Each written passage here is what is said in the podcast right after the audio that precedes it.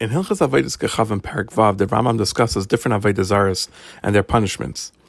The Rambam starts by saying someone who serves Aiv Ayidaini willingly, which we'll discuss in a minute what they are, if they did on purpose, they're Chayav Karis, and if there was witnesses and warnings, then they're stoned, and if it was Beshegi, they bring a Chatas Kavua.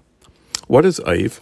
Is someone who stands up and offers an incense offering of certain known ingredients, and he holds a wand of myrtle in his hand and he waves it while whispering a known incantation in a hushed tone. This continues until the person making the question or asking the question hears a voice, as if another person is speaking to him and replying to his questions. And the words are very low and seems like they're coming from below the earth to the extent that it cannot be heard by the ear, but only sensed in the person's thought. Similarly, some of the people in Aiv, what they do is they take a skull of a corpse and they offer some incense and they chant incantations t- until they hear a voice in a very low tone coming from the armpits and replying to his questions. Anyone who does any one of these acts gets skila.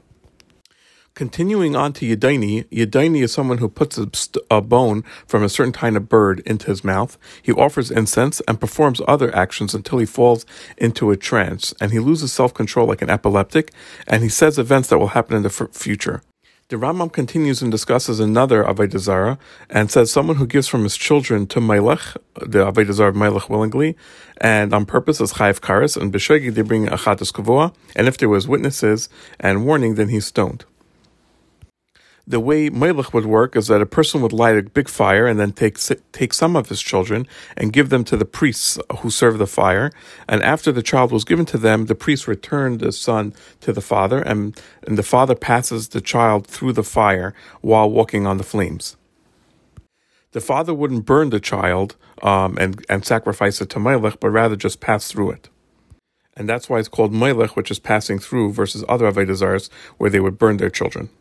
Now, if the father p- passed over the child to the priest, but then he didn't take him over, or he took him over but didn't pass it to the priest, or if he didn't go over properly, or if he didn't give all of his, or if he did all of his children, he's not chayiv uh, misa in this case. It's only if he took some of his children and he did the proper pr- process for that avodah zarah melech regarding the children that count, it doesn't make a difference if the children that he's doing it to are kosher children or puzzle children, or doesn't make a difference if they're sons or daughters. It just has to be from his descendants.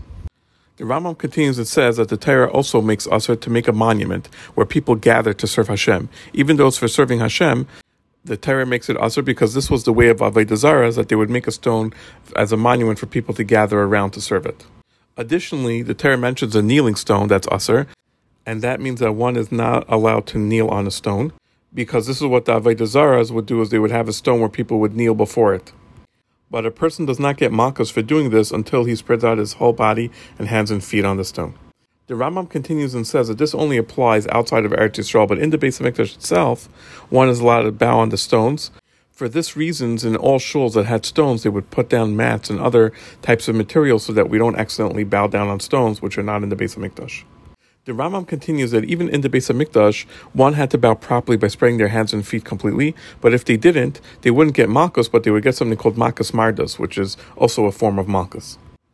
And the Rambam contrasts this to Zarah, where a person gets punished regardless of it, whether they spread out their hands and feet or not properly.